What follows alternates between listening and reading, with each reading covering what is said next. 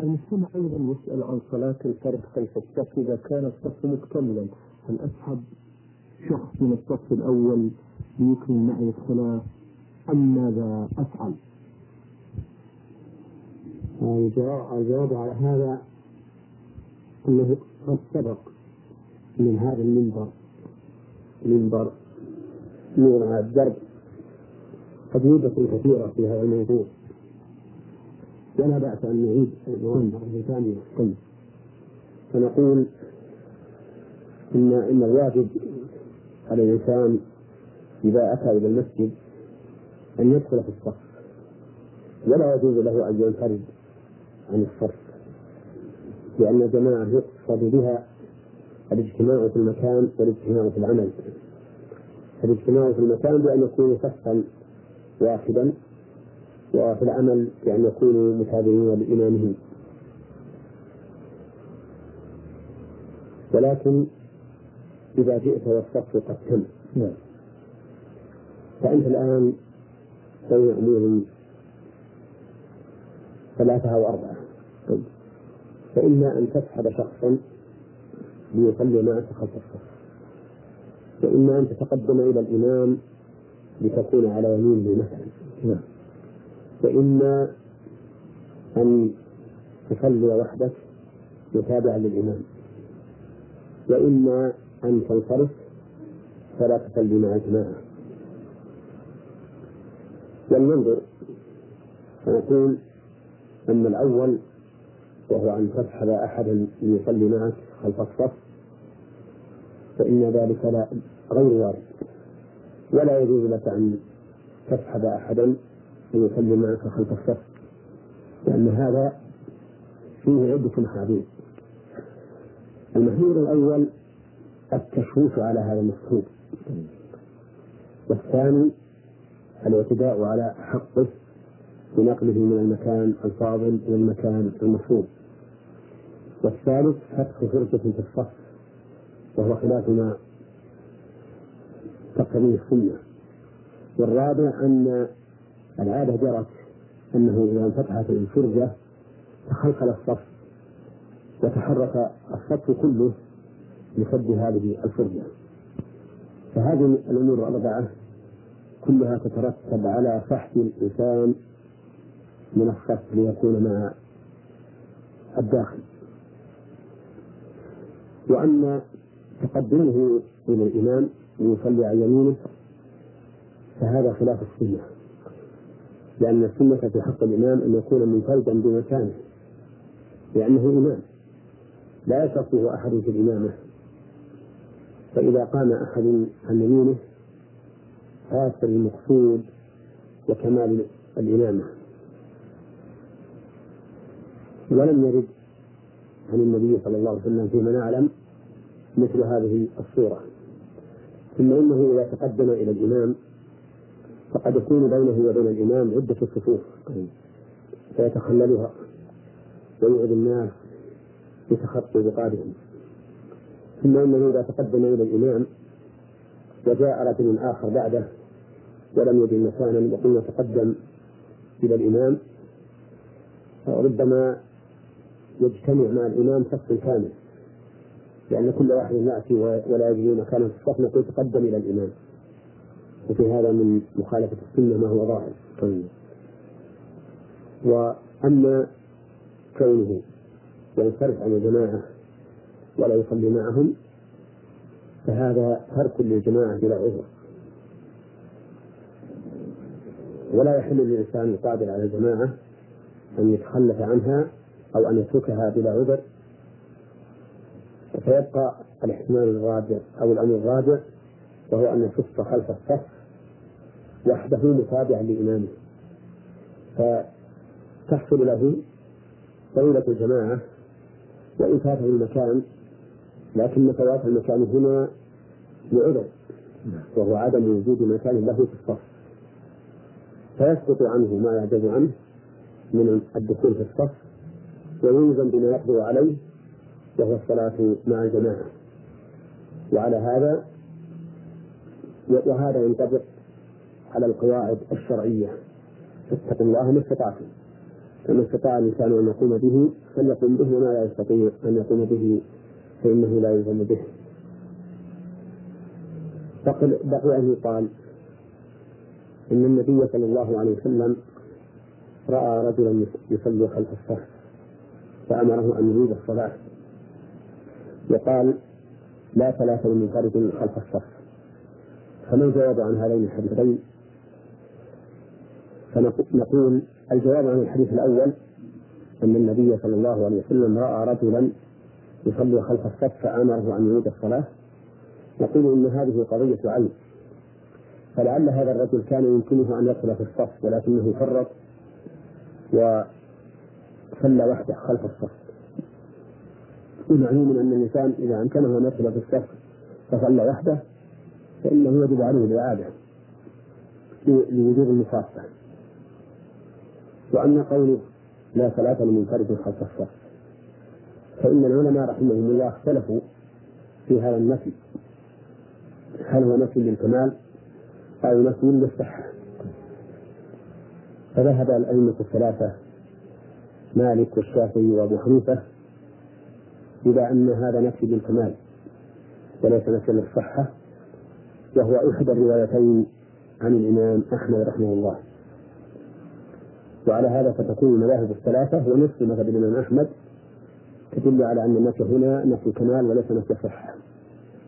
ولكن الصحيح أن النفي نفي صحة لأن الأصل في النفي أن يكون نفيا للوجود فإن كان فإن تعذر حمله على نفي الوجود بأن كان الشيء موجودا حمل على نفي الصحة الذي هو نفي للوجود شرعا فإن تعذر حمله على نفي الصحة بأن تكون الأدلة قد دلت على أن هذا الشيء يصح حمل على نفي الكمال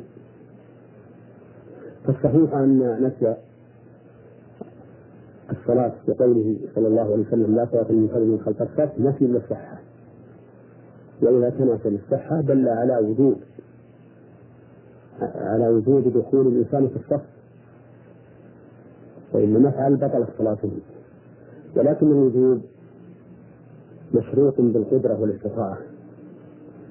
وهنا لا يستطيع الإنسان أن يدخل في الصف لأنه كامل. كامل. فيسقط عنه هذا الواجب. وإلى هذا القول المفصل الذي تؤيده الأدلة ذهب شيخ الإسلام ابن تيمية رحمه الله وشيخنا عبد الرحمن بن سعدي رحمه الله. والقول الثاني في المسألة أن صلاة المنفرد خلف الصف لا تصح ولو بعذر والقول الثالث أن صلاة المنفرد خلف الصف تصح ولو بدون عذر. والغالب أن أنه إذا اختلف العلماء على أقوال ثلاثة طرفين ووسط الغالب أن الوسط يكون هو الصواب. لأنه يأخذ من أدلة هؤلاء ومن أدلة هؤلاء ويتكون من ذلك قول مفصل وسط بين هذا وهذا. وخلاصة الجواب أن من صلى منفردا خلف الصف بدون عذر وجبت عليه الإعادة. ومن صلى منفردا خلف الصف بعذر فإنه لا إعادة عليه لأنه معذور.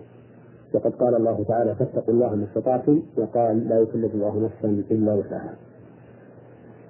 نعم جزاكم الله عنا وعن المسلمين خير الجزاء. نختم هذه الحلقة أيضا برسالة المستمع إبراهيم بسيوني يقول لأنه يعمل في منطقة نائية جدا وتبعد عن المدينة التي تقام فيها صلاة الجمعة مسافة طويلة. فهل يؤديها الصلاة للظهر أم لا بد من الذهاب إلى المدينة لأداء الصلاة مع الجماعة؟ إذا كانت المدينة بعيدة فإنه لا يلزمه أن يذهب إليها لأن الذهاب منوط بسماع النداء. يا أيها الذين آمنوا إذا نودي للصلاة من يوم الجمعة فاسعوا إلى ذكر الله وضعوا البيت فإذا كان خارج البلد في مكان بعيد فإنه لا يلزمه أن يذهب إلى البلد لأنه غير مدعو بهذا الأذان لبعده. وأما إذا كان قريبا فإنه يجب عليه أن يذهب إلى صلاة الجمعة أن يصلي مع المسلمين. وفيما إذا كان لا يلزمه أن يذهب إلى الجمعة فإنه يصلي ظهرا ولا يصلي ركعتين. ولا يصلي ركعتين كما قال به بعض أهل العلم فإن هذا قول ضعيف. لا ليس عليه دليل بل الأدلة تدل على خلافه. فإن صلاة الجمعة صلاة متميزة عن غيرها فهي صلاة مسبوقة بخطبة بل بخطبتين وهي صلاة يجتمع الناس فيها في مكان واحد وهي صلاة يجهر فيها بالقراءة وهي صلاة عيد عيد الأسبوع. ولهذا كانت كصلاة العيد عيد الفطر وعيد الأضحى في أنه في أنها ركعتان يجهر فيها بالقراءة. وإن كانت صلاة العيدين تختلف عنها بالتكبيرات الزوائد. أما صلاة الظهر فإنها صلاة مستقلة أيضا. منفردة لا يسبقها خطبتان ولا يجهر فيها بالقراءة ولا يجتمع الناس فيها بمكان واحد. فحصل الفرق بين هذا وهذا. فمن لم يصلي الجمعة وجب عليه أن يصلي ظهرا كالنساء مثلا وكالمريض الذي يصلي في بيته وكالبعيد الذي لا يتمكن من الحضور إلى المسجد. وكالذي جاء ووجد الناس قد صلوا. وبهذه المناسبة أردت أن أبين أن الإنسان إذا جاء إلى الجمعة فهل يصلي ظهرا أو جمعة؟ نقول إن أدرك ركعة أتمها ركعة واحدة أو صلى جمعة. وإن لم يدرك ركعة كاملة فإنه يصلي ظهرا. فإذا جئت والإمام قد رفع من الركوع في الركعة الثانية وجب عليك أن تصلي ظهرا. وإذا جئت والإمام في الركعة الثانية قبل الركوع فصل معه ركعة ثم أتي بعد تسليمه بركعة. نعم. محمد أحمد الشروعية ليبيا مصراتة حقيقة الأخ محمد كتب البرنامج بخط جميل وواضح يقول في سؤاله الأول فضيلة الشيخ هل هناك حد شرعي يحدد الأرباح التجارية فيضع فيضعها في الثلث أو غيره؟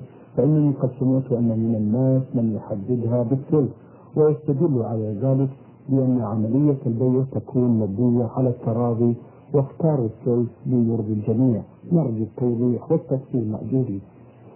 الحمد لله رب العالمين وأصلي وأسلم على نبينا محمد خاتم النبيين وعلى آله وأصحابه ومن تبعهم بإحسان إلى يوم الدين. الربح الذي يكتسبه البائع ليس محددا شرعا لا في كتاب الله ولا في سنة رسول الله صلى الله عليه وسلم ولا في إجماع أهل العلم. وما علمنا أن أحدا حدده. غاية ما في ذلك أن بعض أهل العلم لما ذكروا خيار الغد قالوا إن مثله أن يغبن بعشرين في المئة أي بالخمس ولكن مع هذا ففي النفس في النفس منه شيء فإن التحديد بالخمس ليس عليه دليل أيضا. وعلى كل حال فإننا نقول إنه لا حد للربح لعموم قوله تعالى وأحل الله البيع وعموم قوله تعالى إلا أن تكون تجارة عن تراض منكم فمتى رضي المشتري بالثمن؟ فاشترى به فهو جائز ولو كان ربح البائع فيه كثيرا. اللهم إلا أن يكون المشتري ممن لا يعرفون الأسعار. هؤلاء فهو غرير بالقيم والأثمان فلا يجوز للبائع أن يخدعه. ويبيع عليه بأكثر من ثمن من ثمن السوق. كما يفعله بعض الناس الذين لا يخافون الله ولا يرحمون الخلق إذا اشترى منهم الصغير والمرأة والجاهل بالأسعار باعوا عليه بأثمان باهرة. وإذا اشترى منهم من يعرف الأسعار وهو عالم يعرف كيف يشتري باعوا عليه بثمن أقل بكثير. إذا نقول في الجواب إن الربح غير محدد شرعا فيجوز للبائع أن يربح ما شاء. بعموم الآيتين الكلمتين وأحل الله البيع. وإلا أن تكون زيادة عن فراغ منكم. ولأن الزيادة والنقص خاضعان للعرض والطلب. فقد يكون الطلب شديدا على هذه السلعة فترتفع فترتفع أقيامها وقد يكون ضعيفا فتنخفض. ومن المعلوم أنه قد يشتري الإنسان الشيء بمئة. ثم تزيد الأسعار فجأة فيبيعها في اليوم الثاني أو بعد مدة قليلة بمئتين أو بثلاثمائة أو أكثر. نعم من احتكر شيئا معينا من المال صار لا يبيعه إلا بما يشتهي فإن لولي الأمر أن يتدخل في أمره وأن يجبره على على بيعه بما لا يضره ولا يضر الناس سواء كان هذا المحتكر واحدا من الناس أو جماعة لا يتعاملوا بهذا الشيء إلا هم فيحتكرونه فإن الواجب على ولي الأمر في مثل هذا الحال أن يجبرهم على البيع بربح لا يضرهم ولا يضر غيرهم أما إذا كانت المسألة مطلقة والشيء موجود في كل مكان لا يحتكره أحد فإنه فلا بأس أن يأخذ ما شاء من الربح. إلا إذا كان يربح على إنسان جاهل قريب لا يعرف فهذا حرام عليه أن يربح عليه أكثر مما يربح الناس في هذه السلعة. ما حكم الشرع في التاجر الذي يبيع لك شيئا ويشترط عليك شيئا آخر لتأخذه معه نظرا لعدم إقبال الناس على هذا النوع من البضاعة؟ وما حكم البيع؟ هل هو صحيح أم لا؟ وهل يلحقني إثم في شراء ذلك؟ نعم. هذا لا بأس به. أي لا بأس أن يقول لك البائع أنا لا أبيع عليك هذه السلعة إلا أن تشتري السلعة الأخرى. نعم. فإذا رضيت بذلك فلا حرج. لعموم قوله تعالى يا أيها الذين آمنوا أوفوا بالعقود. ولقول النبي صلى الله عليه وسلم المسلمون على شروطهم. ولقوله إن أحق الشروط أن توفوا به ما استحييتم به الفروج. فالأصل في الشروط كالأصل في العقود. وهو الإباحة والحل حتى يقوم دليل على المنع. فإذا شرط عليك أن أن تشتري السلعة الأخرى مع ما تريده من السلع فلا حرج عليك أن تشتري منه. إلا إذا كان اشترط عليك سلعة يجري فيها الربا مع الثمن الذي اشتريت به. مثل أن تشتري طعاما بطعام كبر ببر مثلا فيشترط عليك أن تشتري من منه برا آخر. فإن ذلك لا يجوز لأنه يؤدي إلى التفاضل في بيع الجنسين بعضهما ببعض. والجنس إذا بيع بعضه ببعض لا يجوز التفاضل فيه.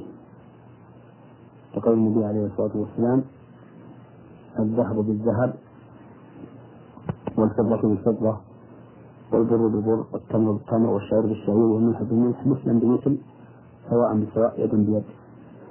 آه ذكرنا أنه لا بأس بالشاغل البائع المشتري أن يتبع سلعة أخرى مع ما يريده إلا إذا تضمن ذلك محظورا شرعيا. وذكرنا مثالا في مسألة الربا. كذلك مثال آخر لو طلبت أن تشتري منه ساعة مثلا.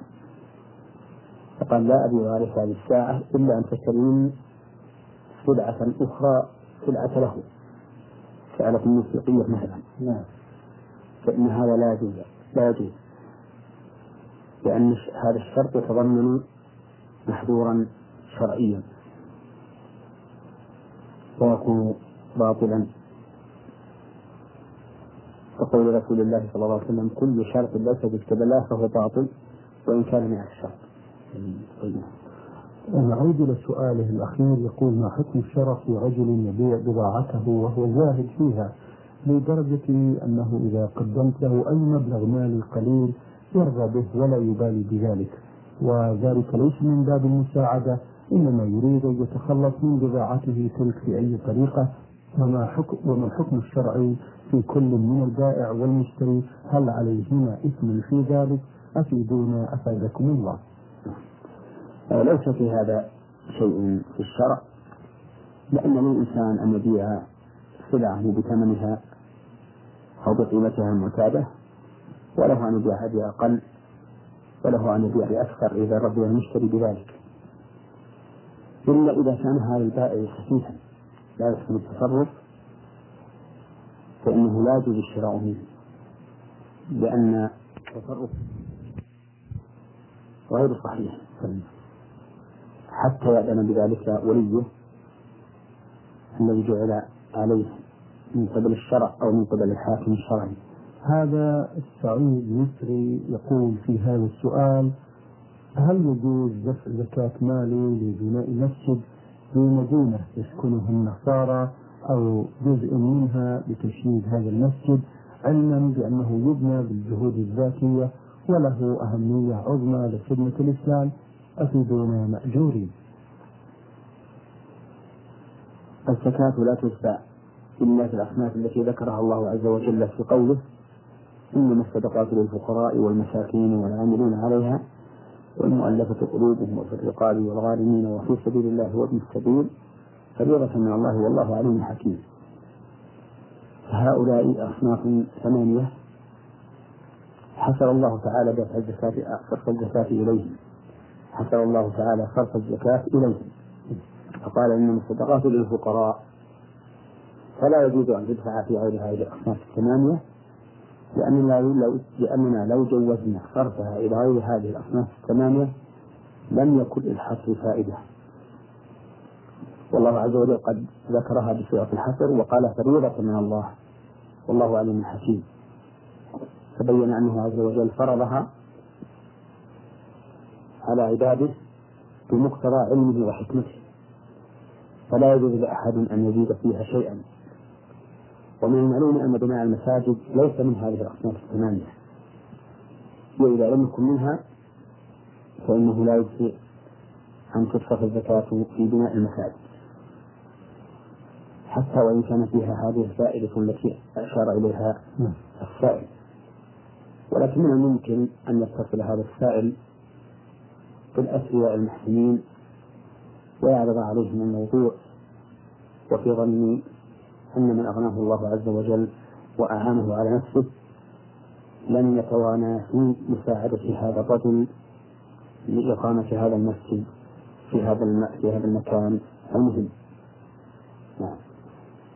بارك الله فيكم. آه هذه أختكم أم عبادة من الأردن أختكم في الله تقول في هذا السؤال ورد عن النبي صلى الله عليه وسلم والراوي عثمان بن حنيف أن أعمى أتى إلى رسول الله صلى الله عليه وسلم فقال يا رسول الله ادعو الله أن يكشف عن بصري. قال أو أدعك قال يا رسول الله إنه قد شق علي ذهاب بصري. قال فانطلق فتوضأ ثم صل ركعتين ثم قل اللهم إني أسألك وأتوجه إليك بنبينا محمد صلى الله عليه وسلم بنبي الرحمة يا محمد إني أتوجه بك إلى ربي فيقضي حاجتي وتذكر حاجتك اللهم فشفعه في ما صحة هذا مأجوري؟ هذا الحديث اختلف العلماء في صحته ومنهم من أنكره وقال إنه لا يصح على النبي لا يصح عن النبي صلى الله عليه وسلم. ومنهم من قال إنه صحيح وعلى تقرير صحته فإنه ليس من باب التوسل بذات النبي صلى الله عليه وسلم ولكنه من باب التوسل بدعائه بدعاء النبي صلى الله عليه وسلم كما هو ظاهر ولكن أمرها النبي أمره النبي صلى الله عليه وسلم أن يصلي ركعتين تمهيدا وتوطئة لاستجابة الله سبحانه وتعالى لشفاعة النبي صلى الله عليه وسلم فيه. لأنه كلما تحقق الإيمان في الشخص كان أقرب إلى نيل شفاعة الرسول صلى الله عليه وسلم. ولهذا في هذا الحديث يقول يا رسول الله. يقول اللهم إني أسألك وأتوجه إليك بنبينا محمد صلى الله عليه وسلم. نبي الرحمة يا محمد إني أتوجه بك إلى ربي. فإن قوله يا محمد إني أتوجه بك إلى ربي يخاطب النبي صلى الله عليه وسلم وهذا يدل على أن رسول الله صلى الله عليه وسلم كان حاضرا نعم. وأن هذا طلب من النبي صلى الله عليه وسلم أن يشفى فيه إلى الله عز وجل. ثم سأل الله تعالى أن يقبل هذه الشفاعة وقال اللهم شفعه فيه. فلا يكون دليلا على التوسل بذات رسول الله صلى الله عليه وسلم. وإنني بهذه المناسبة أود أن أقول إن التوسل إلى الله سبحانه وتعالى في الدعاء على نوعين نوع جائز ونوع ممنوع. والجائز على عدة وجوه. الوجه الأول أن يتوجه إلى الله تعالى بأسمائه والثاني أن يتوجه إلى الله تعالى بصفاته والثالث أن يتوجه إلى الله تعالى بالإيمان به ورسوله والرابع أن يتوجه إلى الله تعالى بالعمل الصالح والخامس أن يتوجه إلى الله تعالى بذكر حاله وفقره إلى ربه والسادس أن يتوجه إلى الله عز وجل بدعاء من ترجى إجابته. أما الأول وهو التوجه إلى الله تعالى بأسمائه فقد يكون باسم خاص وقد يكون بالأسماء عموما وفي حديث ابن مسعود رضي الله عنه الحديث المشهور أسألك اللهم بكل اسم هو لك سميت به نفسك أو أنزلته في كتابك أو أعلنته أحد من خلقك أو استأثرت به في علم الغيب عندك هذا من التوسل بالأسماء على سبيل العموم. طيب. وقول السائل اللهم إني أسألك أن تغفر لي فإنك أنت الغفور الرحيم هذا من التوسل بالأسماء الخاص بالاسم الخاص المناسب لما تدعو لما تدعو لما تدعو الله به. وهو من داخل في قوله تعالى ولله الأسماء الحسنى فادعوه بها. وأما التوسل بالصفات بصفات الله فقد يكون بصفة معينة وقد يكون بصفات عموما قد تقول اللهم إني أسألك بصفاتك العليا أن تغفر لي. وقد يكون بصفة خاصة مثل قولك اللهم بعلمك الغيب وقدرتك الخلق أحيي ما علمت الحياة خيرا لي وتوفى ما علمت الوفاة خيرا فتوفاك إلى الله بعلمه وقدرته وهما صفتان خاصتان. والتوكل إلى الله تعالى بالإيمان به ورسوله مثل قوله تعالى ربنا إننا سمعنا منادي ينادي للإيمان أن آمنوا بربكم فآمنا. ربنا فاغفر لنا ذنوبنا وكفر عنا سيئاتنا وتوفنا مع الأبرار. مثال التوسل بالعمل الصالح. توسل الثلاثة الذين انطبق عليهم الغار. فلم يستطيعوا أن يزحزحوا الصخرة التي سدت عليهم الباب. فتوسل أحدهم إلى الله تعالى بكمال بره. والثاني بكمال عفته والثالث بكمال وفائه بالعقد والقصة مشهورة. ومثال التوسل بذكر حال الداعي أن تقول اللهم إني فقير إليك ذليل بين يديك وما أشبه ذلك. ومنه قول موسى رب إني لما أنزلت إلي من خير فقير. ومن هذا توسل الله تعالى بدعاء من ترجى إجابته؟ توسل الصحابة رضي الله عنهم بدعاء النبي صلى الله عليه وسلم. كما في حديث أنس أن رجلا دخل يوم الجمعة والنبي صلى الله عليه وسلم يخطب. فقال يا رسول الله هلكت الأموال وانقطعت السبل فادعو الله يغيثنا. فرفع النبي صلى الله عليه وسلم يديه وقال اللهم أغثنا اللهم أغثنا اللهم أغثنا. قال أنس رضي الله عنه والله ما ما في السماء من سحاب ولا قزعة. يعني ما فيها ما في السماء سحاب واسع ولا قطع من الغيب وما بيننا وبين سلع من بيت ولا دار. فخرجت من ورائه سحابة مثل الترس فلما توسطت السماء انتشرت ورعدت وبرقت وأمطرت. فما نزل النبي صلى الله عليه وسلم من المنبر إلا والمطر يتحادر من لحيته صلوات الله وسلامه عليه. ثم بقي المطر أسبوعا كاملا. فدخل الرجل أو رجل آخر في الجمعة الأخرى والنبي صلى الله عليه وسلم يخطب فقال يا رسول الله تهدم البناء وغرق المال فادعو الله أن يمسكها. فرفع النبي صلى الله عليه وسلم يديه وقال اللهم حوالينا ولا علينا وجعل يشير إلى النواحي عليه الصلاة والسلام. كما يشير إلى ناحية إلا انفرد السحاب عنها. وخرج الناس يمشون في الشمس. فهذا من التوسل بدعاء من ترجى إجابته وفي الصحيح أيضا من حديث عمر رضي الله عنه أنه استسقى فقال اللهم إنا نتوسل إليك بنبينا فتسقينا وإنا نتوسل إليك بعم نبينا ثم العباس يدعو الله فيكون فيدعو الله؟ فيسقون هذه أصناف التوسل الجائز أما التوسل الممنوع فأن يتوسل بشيء لا ليس وسيلة وليس سببا في حصول المقصود مثل أن يتوسل بذات النبي صلى الله عليه وسلم أو بجاه النبي صلى الله عليه وسلم. فإن التوسل بذاته أو بجاهه ليس سببا في حصول المقصود لأنك إذا لم يكن لديك سبب يوصل إلى حصول المقصود لم ينفعك جاه رسول الله صلى الله عليه وسلم عند ربه لأن جاهه إنما ينفعه هو عليه الصلاة والسلام. ولهذا لم ينتفع أبو لهب بجاه النبي صلى الله عليه وسلم ولا بذاته لأنه وصل إليه وسيلة تمنعه من عذاب الله. وكذلك توسل أصحاب الأوثان بأوثانهم الذين قالوا ما نعبدهم إلا ليقربونا إلى الله زلفى. فإن هذا التوسل لا ينفعهم بشيء لأنهم مشركون. وإنما أنصح إخواني المسلمين أن يحرصوا على اتباع الآثار فيما يتوسلون به إلى الله.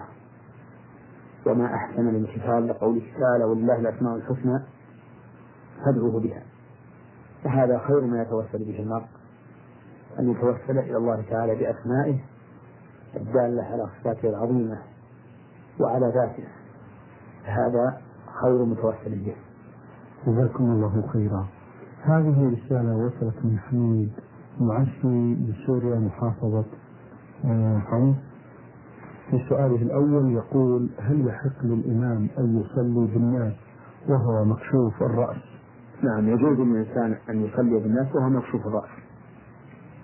لأن ستر الرأس ليس من شروط الصلاة. لكن ينبغي إذا كان في قوم من عادتهم أن يستروا رؤوسهم باللباس أن يكونوا مستور الرأس. كقوله تعالى يا بني آدم خذوا زينتكم عند كل مسجد. والزينة هنا تشمل كل ما يتزين به المرء. من لباس الرأس ولباس البدن. وهكذا أيضا لو صلى مأموما حاسا الرأس ومنفردا فإنه لا بأس به إلا أن المرأة إذا كانت بالغة فإنه لا يجوز لها أن تكشف وجهها أن تكشف رأسها. لأن المشهور عند كثير من أهل العلم أن المرأة في الصلاة عورة إلا وجهها. فليس بعورة فلها أن تكشف أن تكشفه. وهو أفضل من ستره إلا أن يكون حولها رجال غير محارم محارم لها فيجب عليها ستر الوجه. لا ينظروا إليه. نعم. السؤال الثاني مستمع حميد. يقول بعض الناس يصلي الظهر بعد فريضة الجمعة ما رأيكم في ذلك؟ وما حكم الشرع في هذا العمل؟ نعم صلاة الظهر بعد صلاة الجمعة بدعة بدعة منكرة ليست مشروعة لا بك لا بكتاب الله ولا ولا بسنة رسول الله صلى الله عليه وسلم ولا بسنة الخلفاء الراشدين من بعده وعلى هذا فينهى الإنسان عن صلاتها بعد الجمعة. ويقال أين الدليل من كتاب الله أو سنة رسوله على أن الإنسان يلزمه أن يصلي فريضتين في وقت واحد؟ فهل فرض الله على عباده جمعة وظهرا؟ أبدا. يا أيها الذين آمنوا إذا نودي للصلاة من يوم الجمعة. فيوم الجمعة ليس فيه إلا صلاة الجمعة فقط. يوم الظهر ففي بقية الأيام. وهل هذا سينبغي لمن رأى أحدا يفعل ذلك؟ فيجب عليه أن يناصحه وأن يبين له أن هذا بدعة حتى لا يفعله مرة أخرى. ويقول له أنت الآن إذا فعلت ذلك فإنه لا يزيدك قربة من الله. لأنك قمت بما لم يشرع بما لم يشرع الله لك ولا رسوله. فاسلم. ودع التعب والنصب ليسلم دينك. نعم. يقول في سؤاله الثالث والأخير ما حكم من لم يؤدي الزكاة كاملة؟ أي أنه ينقص من مقدارها نرجو بهذا إفادة. جزاكم الله خيرا. الواجب على المرء أن يكون ناصحا لنفسه محاسبا لها على الواجبات فيقوم بها وعلى المحرمات فيتجنبها. لأن نفسك أمانة عندك. فالواجب على الإنسان الذي آتاه الله مالا أن يؤدي زكاته على الوجه الذي أمر به. فإذا نقص منها شيئا فإنه يكون مخلا بواجب وقد ثبت عن النبي صلى الله عليه وسلم أنه قال من آتاه الله مالا فلم يؤدي زكاته مثل له يوم القيامة شجاعا أقرع. له زبيبتان يأخذ بجنتيه يعني شقيه. فيقول أنا مالك أنا كنز وثبت عنه صلى الله عليه وسلم أنه قال ما من صاحب ذهب ولا فضة لا يؤدي منها حقها إلا إذا كان يوم القيامة فتحت له صفائح من النار ويحمي عليها في نار جهنم فيكوى بها جنبه فيكوى بها جنبه وجبينه وظهره كلما بردت أريدت في يوم كان مقداره خمسين ألف سنة حتى يطلع بين العباد ثم يرى سبيله إما إلى الجنة وإما إلى النار. وهذان الحديثان دل عليهما قوله تعالى ولا يحسبن الذين يدخلون بما آتاهم الله من فضله هو خير لهم بل هو شر لهم. سيطيقون ما دخلوا به يوم القيامة ولله ميراث السماوات والأرض والله بما تعملون خبير. وقوله تعالى والذين يكنزون الذهب والفضة ولا ينفقونها في سبيل الله فبشرهم بعذاب أليم. يوم يحمى عليها في نار جهنم فتكوى بها جباههم وجنوبهم وظهورهم. هذا ما كنتم لأنفسكم فذوقوا ما كنتم تكنزون الواجب على العبد الناصح لنفسه أن يتقي الله في نفسه وأن يخرج زكاة ماله ماله على وجه التمام وأن يعلم أن هذه الزكاة ليست غرما وإنما هي غنم وأجر وثواب يجده مدخرة له عند الله ويبارك الله له ويبارك الله له فيما بقي من ماله. وأنه ثبت عن النبي عليه الصلاة والسلام أنه ما نقص الصدقة من مال بل الصدقات تزيد المال نموا وطهارة وبركة. الرسالة وصلت من محمد إبراهيم. له مجموعة من الأسئلة يبدأها بهذا السؤال. يقول هل تعتبر ركعتي تحية المسجد واجبة إذا لم يصليها الشخص؟ وهل عليه إثم إذا تركها؟ نرجو بهذا إفادة مأجورين. الحمد لله رب العالمين وأصلي وأسلم على نبينا محمد وعلى آله وأصحابه أجمعين. تحية المسجد إذا دخل الإنسان المسجد وهو على وضوء. سنة مؤكدة جدا. فقد صح عن النبي صلى الله عليه وسلم أنه قال إذا دخل أحدكم المسجد فلا يجلس حتى يصلي ركعتين. فصح عنه أنه كان يخطب يوم الجمعة فدخل رجل فجلس فقال له النبي صلى الله عليه وسلم صليت؟ قال لا. قال قم فصل ركعتين وتجوز فيهما. يعني خفف والأصل في النهي التحريم والأصل في الأمر الوجود حتى يقوم دليل على دليل صارف عن ذلك. ولهذا اختلف العلماء رحمهم الله في تحية المسجد هل هي واجبة أو سنة. فأكثر أهل العلم على أنها سنة وليست بواجبة.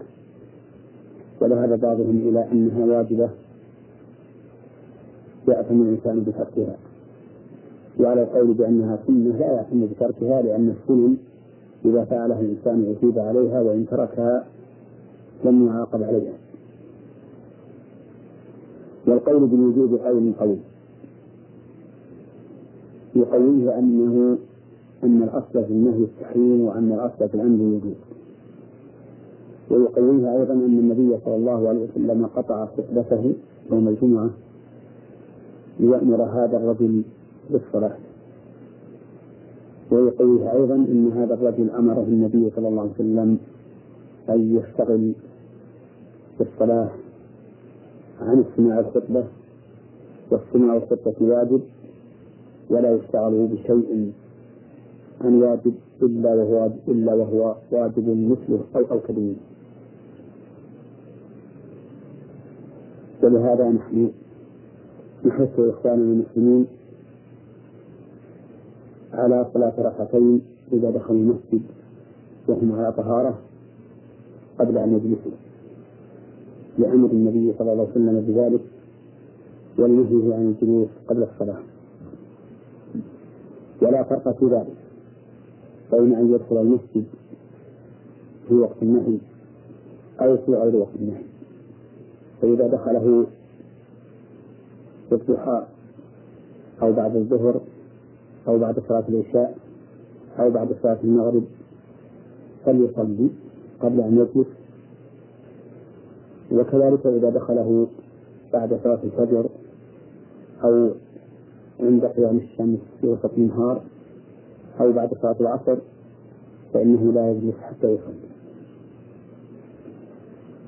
لعموم قوله صلى الله عليه وسلم إذا دخل أحدكم المسجد فلا يجلس حتى يصلي ركعتين. العموم لا شك أنه معارض بعموم النهي عن الصلاة في أوقات النهي لكن هذا العموم محفوظ وأن حديث النهي عن الصلاة في أوقات النهي فإنها غير محصورة أي أنها أنها قد دخلها تخصيص والمعروف عند علماء الأصول أن العام المحصور مقدم على العام المخصوص. لأن تخصيص العام يدل على أن عمومه غير مراد وتضعف به إرادة العموم لكل الصور بخلاف العام المحفوظ الذي لم يخصص فإنه يدل على أن عمومه مراد.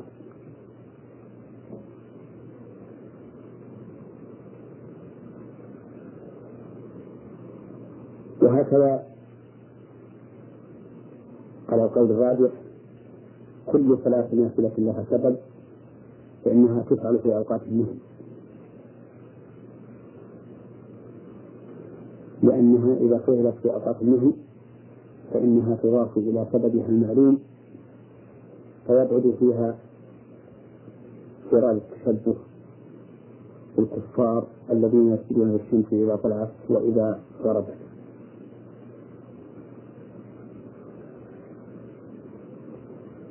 قد يقول قائل لماذا لا نجزم بالقول بوجوب صلاة الركعتين لمن دخل المسجد على طهارة؟ فنقول إننا لا نجزم بذلك لأنه لأن فيه شبهة تمنع من هذا الجزم وهي أن النبي صلى الله عليه وسلم إذا دخل المسجد يوم الجمعة فإنه يصعد المنبر ولا ولا يصلي ركعتين. وهذا قد يقال إنه مخصص. وقد يقال إنه ليس بمخصص لأن تقدمه إلى المنبر وصعوده إليه من أجل الخطه التي هي مقدم مقدم صلاة الجمعة. وهي من التواضع للمستقلات على كل حال فالذي أرى أن القول بالوجود قوي جدا جدا ولكنني لا أتجاسر على القول بتأثير من لم يصلي ركعتين وليعلم أن من دخل المسجد الحرام من أجل أن يطوف فإن الطواف يغني عن الركعتين. لأن النبي صلى الله عليه وسلم حين دخل المسجد الحرام في عمرته وكذلك في حج طواف الإفاضة لم ينقل عنه أنه صلى ركعتين. وقد اشتهر عند كثير من الناس أن تحية المسجد الحرام الطواف. ولكن هذا ليس على إطلاقه وإنما تحية المسجد الحرام الطواف لمن دخل ليطوف. إما من دخل ليصلي أو ليقرأ أو ليستمع إلى ذكر أو ما أشبه ذلك فإن المسجد الحرام كغيره من المساجد تكون تحيته ثلاث ركعات. المستمع محمد إبراهيم يقول في هذا السؤال ما حكم الشرع في صلاة المسافر حيث أنني يوميا أذهب إلى مكان العمل والعمل يبعد عن محل الإقامة حوالي 85 كيلومتر و سيصبح العمل والعمل يبدأ من الصبح وحتى نهاية صلاة العشاء. فهل لي الحق أن أجمع الظهر مع العصر والمغرب مع العشاء؟ وهل صلاتي صحيحة؟ بهذا أرجو إفادة.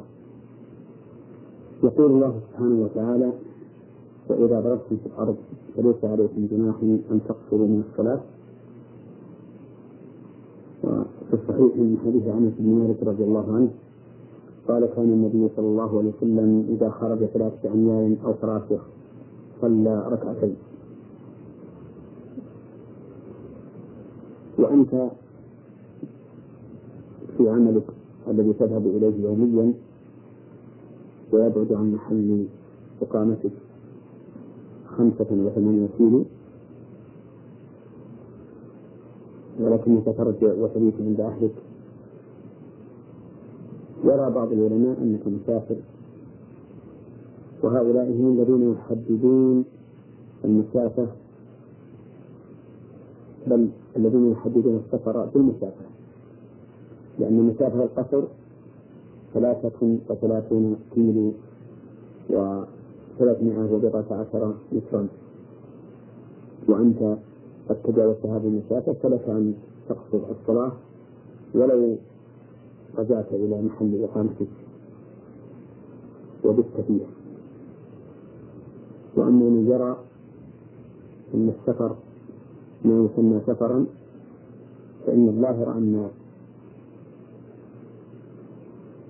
محل عملك الذي أشرت إليه والذي ترجع فيه هو الذي ترجع منه ويؤيك الليل أو يؤيك المبيت عند أهلك. الذي يظهر أن هذا لا يسمى سفرا وحينئذ لا تقصر ولا تجمع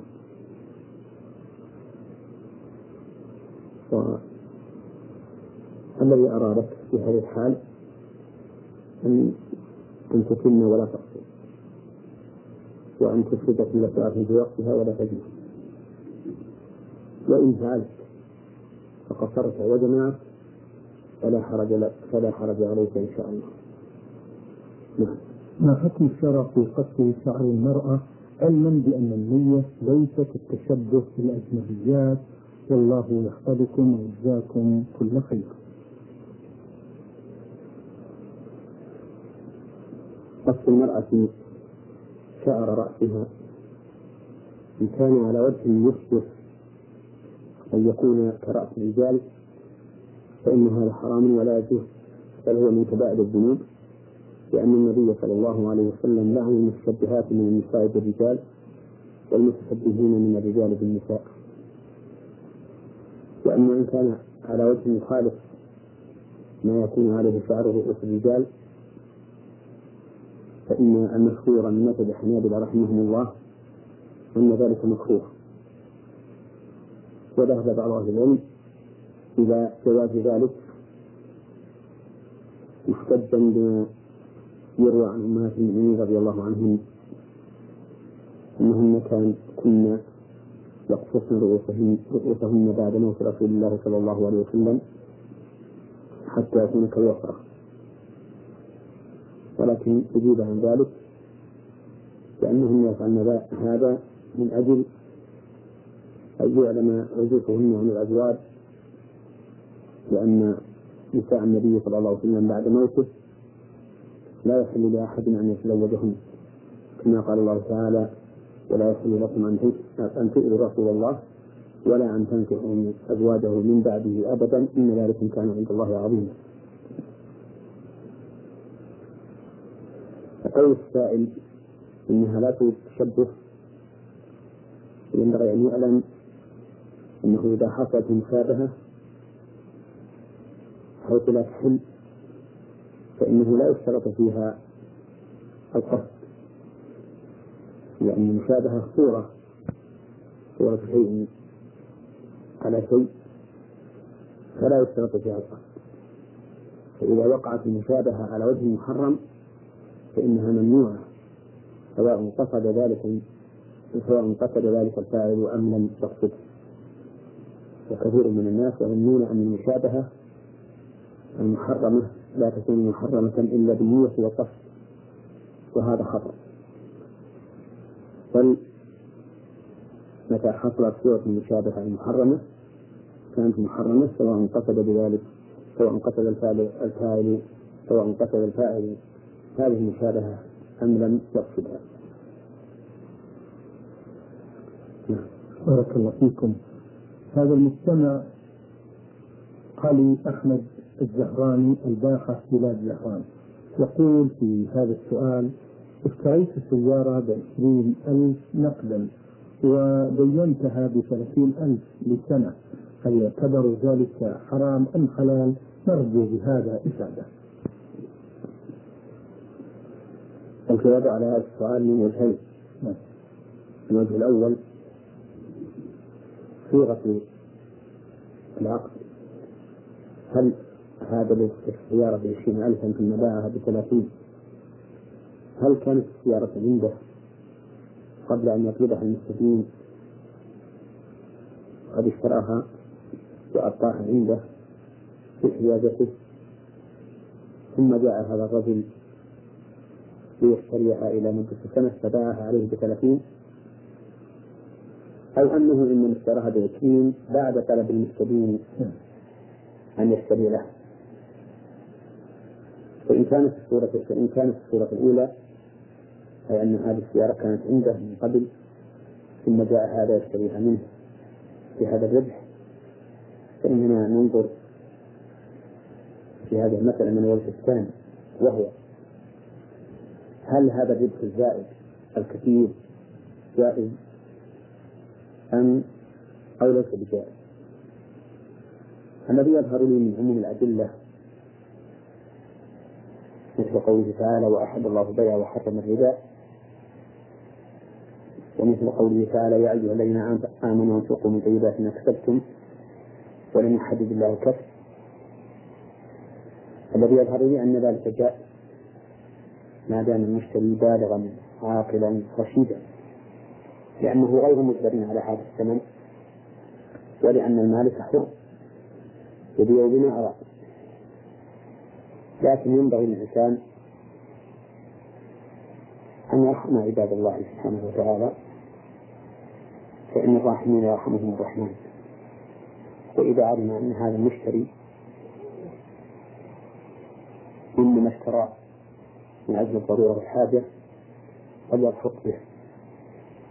ولا يأخذ عليه إلا ربحا يسيرا حتى يدخل في قوله صلى الله عليه وسلم من يسر على معسر يسر الله عليه في الدنيا والآخرة. أما إذا كانت الصورة الثانية وهو أن المستدين جاء إلى هذا التاجر نعم. وقال أريد أن تشتري لي سيارة وأربحك فيها كذا وكذا. فذهب فاشترى له من المعرض ثم باع عليه وهو في المعرض. فإن هذا لا يجوز. لأن حقيقته أن هذا التاجر بين هذا الفقير حيث أقرضه ثمن هذه السيارة بربح وزيادة. ومن المعلوم أن القرض إذا جرى نفعا كان ربا وعلى هذا فلا تجوز هذه الصورة. وهنا نأخذ قاعدة مرسومة وهي أنه إذا كان شراء التاجر السيارة أو السلعة من أجل طلب المستدين ليبيعها عليه بأكثر فإن هذا ربا ولا يجوز. أما إذا كانت السلعة موجودة عند التاجر فجاء الرجل واشتراها بأكثر من ثمنها نقدا لأنه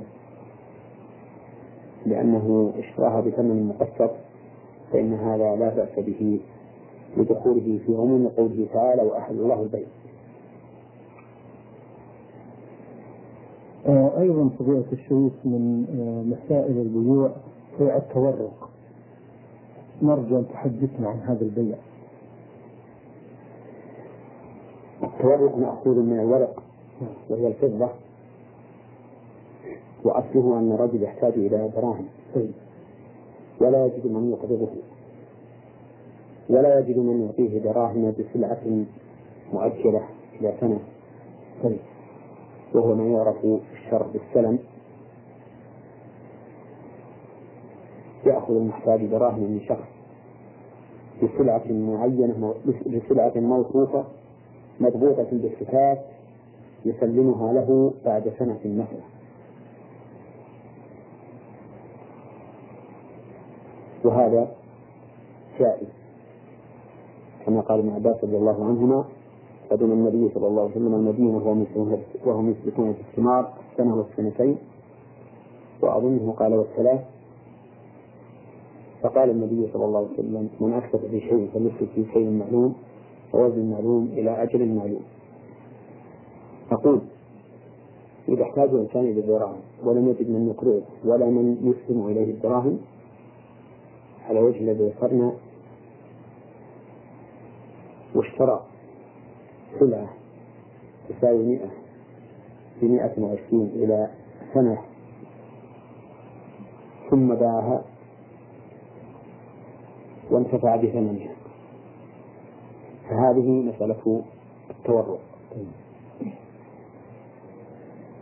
وسميت تورقا لأن المشتري فيها محتاج إلى الورق أي إلى الفضة وهي النقد.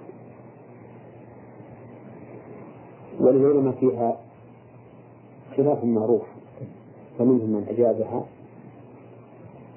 ومنهم من منعها. وممن منعها شيخ الإسلام ابن تيمية رحمه الله. حتى إنه رجع في ذلك مرارا. حتى أنه رجع في ذلك مرارا. ولكنه أبى رحمه الله أن يحلها. لأنها تفتح باب الحيل والخداع. ولهذا كانت نتيجتها الآن سيئة. ولا أظن أحدا من أهل العلم يقول بجوازها. وذلك أنهم صاروا يأتون إلى التاجر ليستدينوا منه. فيبيع عليهم ما يبيع ثم يذهب التاجر والمستدين إلى صاحب دكان عنده هذه السلعة فيشتريها التاجر شراء صوريا ليس مقصودا. ولهذا لا يقلبها ولا ينظر فيها. ولا يكافر ويناكف حين يعينه البائع من الثمن. يأخذها بأي ثمن اتفق.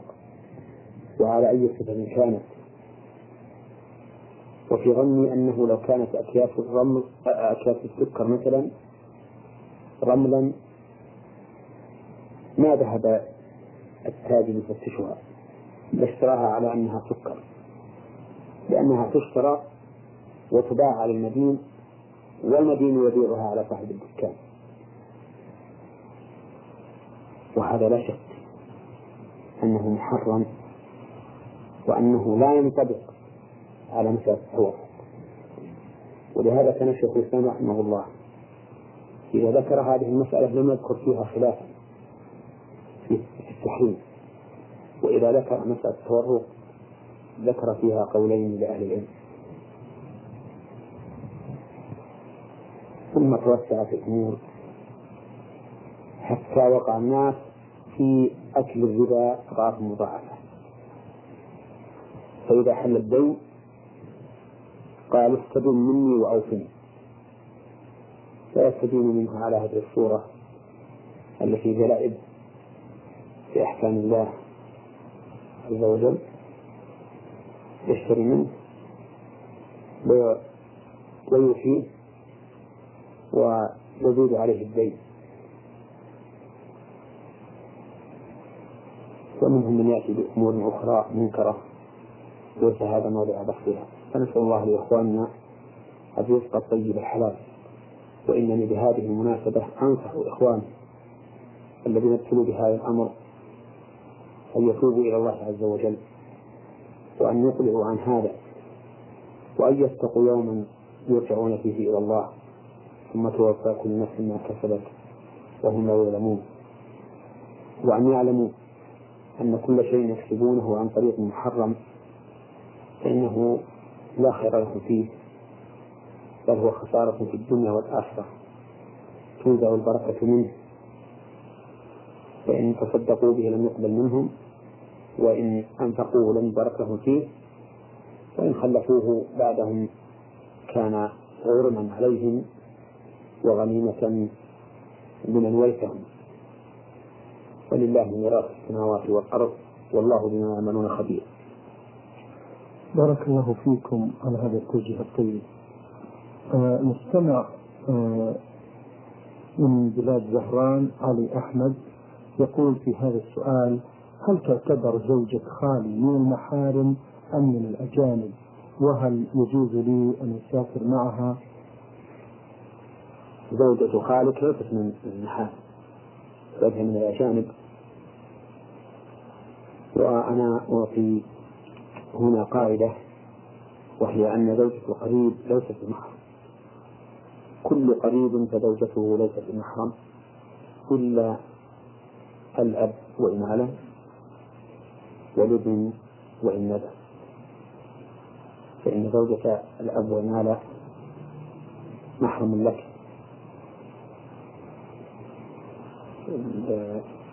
لقوله تعالى ولا تنكحوا ما نكح آباؤكم من النساء إلا ما قد وزوجة ابنك وإن نزل محرم لك أيضا. لقوله تعالى في جملة المحرمات وحلائل أبنائكم الذين من أصلابكم وما عدا الأصول والفروع من الأقارب فإن زوجاتهم لسن محارم لأقاربهم. اللهم إلا أن يكون هناك سبب آخر كرضاع وهذا شيء لا يتعلق بالمصاهرة نعم. آه من أسئلة المستمع أيضا علي أحمد من بلاد زهران يقول إذا حضرت في صلاة الفجر فأقام المؤذن بالصلاة منه في فقرة في فقرة السؤال الأول. يقول هل أسافر معه؟ نعم والجواب على ذلك نعم. لك أن تسافر معها إذا كان معها محرم. أما إذا لم يكن معها محرم فإنه لا يحل لامرأة تؤمن بالله واليوم الآخر أن تسافر إلى محرم. يقول إذا حضرت صلاة الفجر فأقام المؤذن بالصلاة ولم أصلي ركعتي السنة. هل يجوز لي أن أصليها بعد صلاة الفجر؟ سنة الفجر سنة مؤكدة. وهي أوكد الرواتب. السنتي عشرة. قال فيها رسول الله صلى الله عليه وسلم ركعة الفجر خير من الدنيا وما فيها. وكان رسول الله صلى الله عليه وسلم يواظب عليها حضرا وسفرا والسنة فيهما التخفيف أي أن يخففهما الإنسان لكن بطمأنينة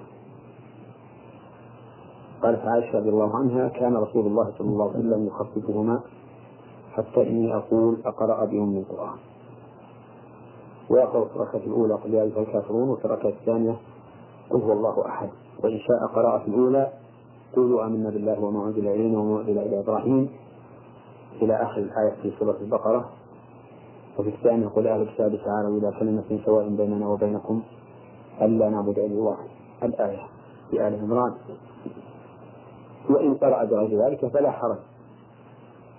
إنما هذا على سبيل الأفضلية وتكون قبل الصلاة كما هو معروف.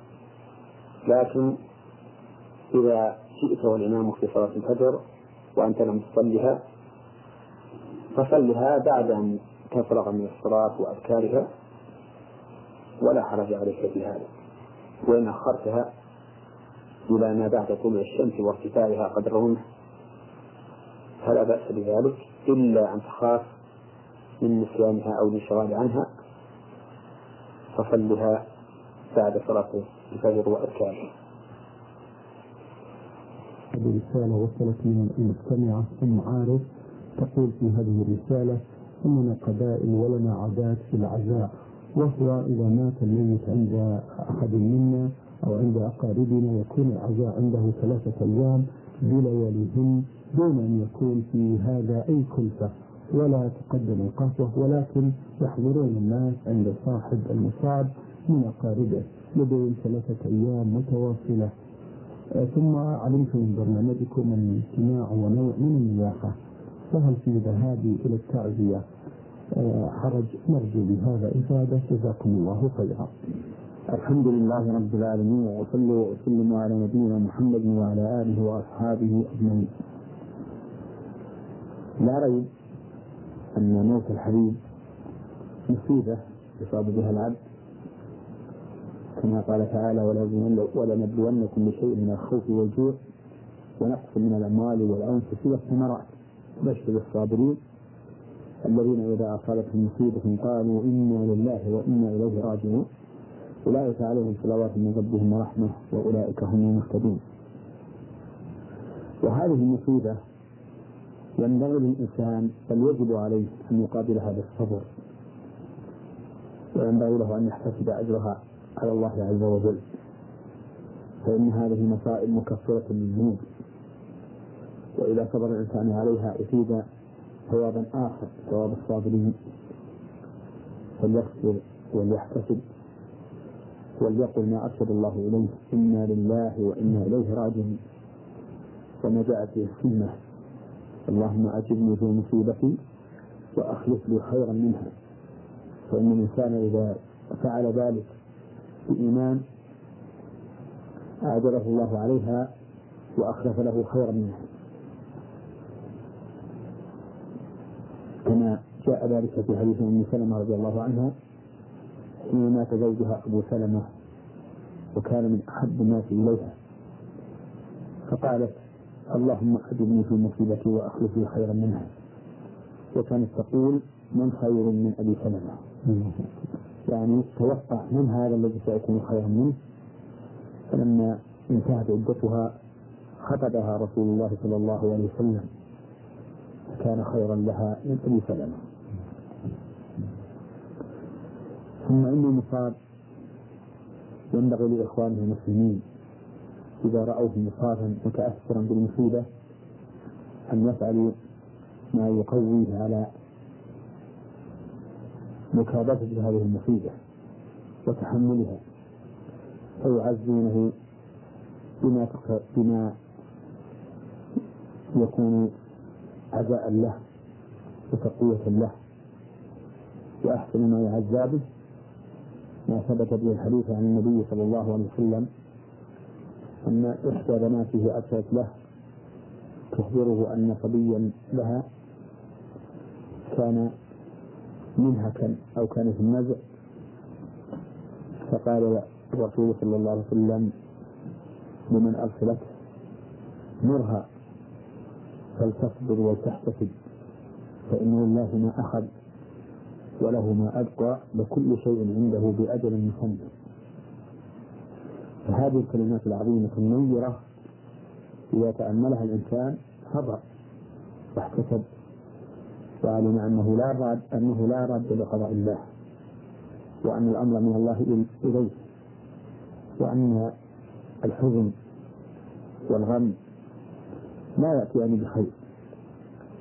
بل ثبت عن النبي صلى الله عليه وسلم أن الميت يعذب ببكاء, أهله عليه يعني يشق عليه ذلك ويتألم ويهتم وليس هذا عذاب عقوبة لأنه لا تدري وجهة من أخرى ولأن البكاء الذي يحصل للإنسان من مجرد الطبيعة وليس يتكلف ليس فيه شيء.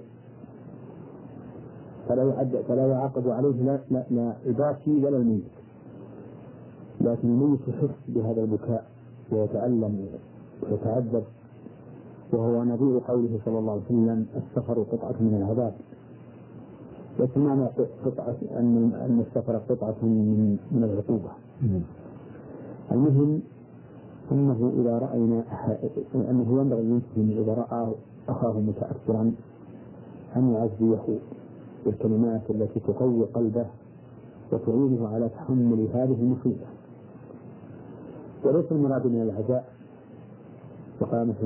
إقامة المآتي والإجتماع الناس يفيدون من كل وجه وربما يصنعون أطعمة وربما يوقدون اللمبات الكثيرة وربما يضربون الخيام حول البيت وما أشبه ذلك من الأمور المنكرة التي ليس فيها إلا عنوان الاحتجاج على قدر الله عز وجل وعدم الرضا بقضائه.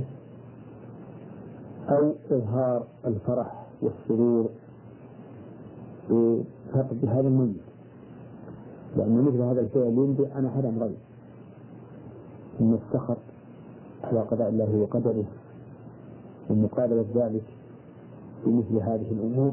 وإما أن الإنسان يفرح بموته ويقول هذا كالملحة لكن الغالب القسم الأول.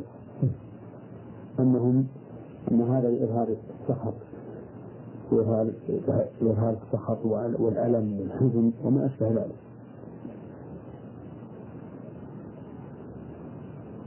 وقد كانوا أو كان السلف يعدون اجتماع إلى الميت من النياحة فالواجب الحذر من هذا الشيء. وحفظ الوقت وحفظ المال وحفظ التعب وإتعاب الناس. وإزالة هذه الأشياء المنكرة. ثم إن بعض الناس يهدي إلى أهل الميت أطعمة وغنما وما أشبه ذلك. يتشبثون بقول الرسول عليه الصلاة والسلام اصنعوا لآل جعفر طعاما فقد أتاهم ما يشاءون وهذا في الحقيقة لا لا مستند له فيه. لأن الرسول صلى الله عليه وسلم يقول فقد أتاهم ما يشاءون فآل جعفر لما أتاهم خبر موته حزنوا بذلك؟ ولم يكن لديهم التفرغ في إصلاح الطعام. فأمر النبي عليه الصلاة والسلام أن يصنع لهم طعام ونحن الآن في وقتنا ولله الحمد لا يشغلنا مثل هذا الشيء عن إصلاح الطعام. لأن الطعام ميسر سهل تقوم به الخدم إن كان هناك خادم أو يشترى من أدنى مكان من المطاعم. وليس هذا بشقة أبدا. ثم إن الذي أمر الرسول عليه الصلاة والسلام الذي أمر به الرسول صلى الله عليه وسلم إنما أمر أن يصنع لآل لآل جعفر طعام. وليس أن يهدى إليه الذبائح والغنم وما أشبه ذلك فالذي أدعو إليه إخواني المسلمين أن يوفروا على أنفسهم التعب وإضاعة الوقت وإضاعة المال وأن يكفوا عن هذا الأمر لأنه ليس لهم فيه خير بل هم فيه إلى الإثم أقرب منهم إلى السلامة نعم آه، شيخ محمد متى يكون العزاء؟ هل هو بعد سماع مدى وفاة الميت أم بعد الدفن؟ نعم العزاء يكون في حين أن الميت يعزى لأنه انتقل إلى الدنيا وذهب. وليس من شرط ذلك أن يكون بعد الدفن ثم إنه أيضا لا يتقيد بالأقارب فقط. قد يكون الإنسان مصابا بصديق له أو صاحب له أكثر من إصابته بقريبة. فكل مصاب بالميت من قريب أو صديق أو سهر أو غير ذلك يسمى المعزى والمقصود من التعزية كما أتى تقوية الإنسان على تحمل هذه المصيبة. نعم. بارك الله فيكم. على هذا التوجيه الطيب. آه من مصر آه مستمع رمز لاسمه بعين ميم ألف. يقول في هذا السؤال لزوجة لم أدخل بها بعد. تقوم بتحفيظ القرآن الكريم في أحد المساجد والطرق الصوفية بدون أجر. النقاط هل هذا العمل حلال؟ وهل هذا العمل فيه موالاة للطرق الصوفية؟ ونقاط أخرى تأتي إن شاء الله مصر إذا كانت هي هذه المرأة تدرس القرآن الكريم نعم دراسة صحيحة ليس فيها بدعة فلا حرج عليها أن تدرس في هذا المسجد. الذي ينتابه أهل التصوف؟ وإن كان الأفضل أن تذهب إلى مسجد آخر لئلا يساء الظن بها ولئلا يكون في ذلك إعزاز لموقف هؤلاء المتصوفة.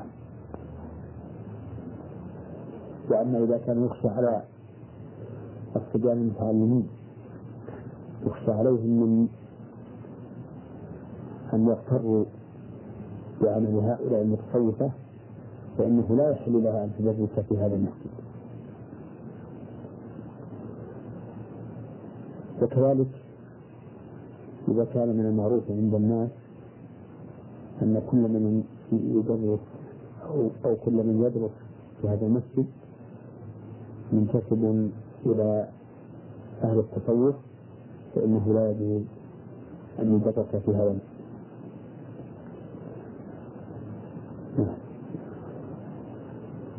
تقول أيضا هل هذا العمل يضر بعقد تقول أو يقول؟ نعم يقول وهل هذا العمل يضر بعقد الزوجية؟ هذا العمل ما لا يضر بعقد الزوجية. نعم. لأنه عمل مباح كما أسلفنا نعم لأنه عمل مباح كما أسلفنا إلا في المسائل التي التي استثنيناها. وحتى المسائل التي استثنيناها لا يخل بعقد الزوجية نعم. هذا المستمع أبو صهيب نعود إلى ما تبقى من أسئلته. يقول إذا مر الإنسان على سجدتين في الصلاة هل يسجد لهن معا على حسب ترتيبهن؟ على حسب ترتيبهن أم يسجد لواحدة ويترك الأخرى؟ وكذلك لغير الصلاة. إذا مر الإنسان بسجدتين فمن المعلوم أن بين السجدتين آه، صورا نعم. كثيرة لأنه ليس هناك صورة فيها سجدة وتليها مباشرة صورة أخرى. وإن كان قد يوجد في الصورة الواحدة سلوكان المهم أن السيفين لا يمكن أن أن يتصادما ويكونا في وقت واحد. لابد أن يكون بينهما وقت. فيسجد للأولى ويسجد للثانية سواء كان في صلاة أو في غير صلاة. نعم لو كان الإنسان يردد القرآن وصار يردد آية السجدة مرتين أو ثلاثا أو أكثر فإن سجوده أول مرة يغني عن السجود في المرات الثانية. يقول في سؤاله الأخير شخص له بنات وولد واحد ومات هذا الولد هل لأولاد العم آه، العصبة حق في الميراث؟ كيف يقول؟ يقول شخص له بنات وولد واحد ومات الولد هل لأولاد عمهم العصبة في الميراث؟ ما كان الأب موجودا فليس لأحد حق في التعصيب أبدا. نعم. إلا أن يكون الأبناء فالأبناء مقدمون على الآباء في التعصيب. نعم. لأن جهات العصبة خمس. الأبوة ثم البنوة ثم الأخوة ثم العمومة ثم الولاء. لا حق لأحد من مع مع من فوقه في الجهة في التعقيد فلو مات شخص عن أبيه وابنه كان لأبيه السدس والتعقيد لابنه ولو مات عن أبيه وجده كان للأب المال كله بالتعقيد ولو مات عن أبيه وعمه كان المال للأب والعم وهكذا المهم إذا كان هذا السائل يسأل عن كون بني العم ويكون مع الأب فهذا لا يصل سؤاله لأنه لا يمكن أن يرث لا العم ولا أبناؤه ولا الأخ ولا أبناؤه مع وجود الأب. طيب. بارك الله فيكم. من سلطنة عمان آه هذا مستمع للبرنامج يقول في هذا السؤال. لقد استمعنا إلى برنامجكم نور على الدرب وسمعنا بأن رفع اليدين في الدعاء بعد الفريضة بدعة فمتى يستحب رفع اليدين؟ هل بعد صلاة السفر؟ أم في النوافل؟ نرجو إفادة. جزاكم الله خيرا. رفع اليدين مقرون بالدعاء وهو من آدابه.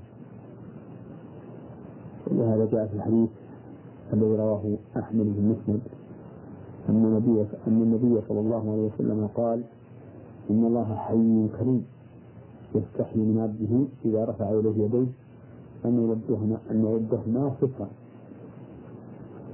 وفي الحديث الصحيح أيضا أن النبي صلى الله عليه وسلم ذكر الرجل يطيل السفر أشعث أغبر يمد يديه إلى السماء يا ربي يا رب ومطعمه حرام. وملبسه حرام وغذي بالحرام فأنا يستجاب لذلك. وفي هذين الحديثين دليل على أن رفع اليدين في الدعاء من أسباب الإجابة. ولكن ينبغي أن يعلم أن رفع اليدين في الدعاء على أقسام القسم الأول ما ورد في السنة برفع اليدين فيه. والقسم الثاني ما ورد في السنة في عدم رفع اليدين فيه. والقسم الثالث ما كان الظاهر فيه عدم رفع اليدين. والقسم الرابع ما سكت السنة. أما الأول وهو ما ورد في السنة بعدم الرفع فيه فالدعاء في الخطبة يوم الجمعة أو يوم العيد فإنه لا لا ترفع الأيدي في الدعاء في الخطبة إلا إذا دعا بالاستسقاء. أو بالاستسقاء. إذا دعا بالاستسقاء بأن ينزل الله الغيث أو بالاستسقاء بأن يجعل الله الغيث حوالينا ولا علينا فهذا قد ثبت السنة فيه برفع اليد. وما وما سوى ذلك فلا ترفع فيه اليد. ولهذا أنكر الصحابة على من رفع يديه في الخطبة عند الدعاء. وأما ما الظاهر فيه عدم الرفع فمثل الدعاء بعد الصلاة بقول الله أستغفر الله أستغفر الله أستغفر الله بعد الفريضة إذا سلم الإنسان قال أستغفر الله أستغفر الله أستغفر الله فهذا لم يرد عن النبي عليه الصلاة والسلام أنه رفع يديه فيه. فيكون الأصل فيه عدم الرفع. وكذلك لم يرد الرفع. وفي اليدين في الدعاء بمثل الشيء ولا في الدعاء بعد التشهد هذا لا تشرع فيه الأيدي. وأما ما ورد في السنة بالنهي عنه وكما ذكرنا قبل قليل في الخطبة إلا في الاستسقاء. فقد ورد في السنة ورفع اليد فيه. وما عدا ذلك فالأصل فيه الرفع الأصل فيه رفع اليد. إلا ما دل الدليل على عدم الرفع ولكن يقال إن الدعاء بعد الصلاة لا وجه له فإن الدعاء قبل أن تسلم أفضل. ولهذا قال النبي عليه الصلاة والسلام في التشهد لما ذكر التشهد قال ثم يتخير من الدعاء ما شاء. فجعل الدعاء قبل السلام. أما بعد الصلاة فإنه موضع للذكر. كما قال الله تعالى فإذا قضيتم الصلاة فاذكروا الله قياما وقوعا وعلى جنوبكم فنحن لا ننهى عن رفع اليدين بعد الصلاة ولكن نقول الدعاء بعد الصلاة ليس من هدي الرسول عليه الصلاة والسلام في غير قول الله أستغفر الله استغفر الله.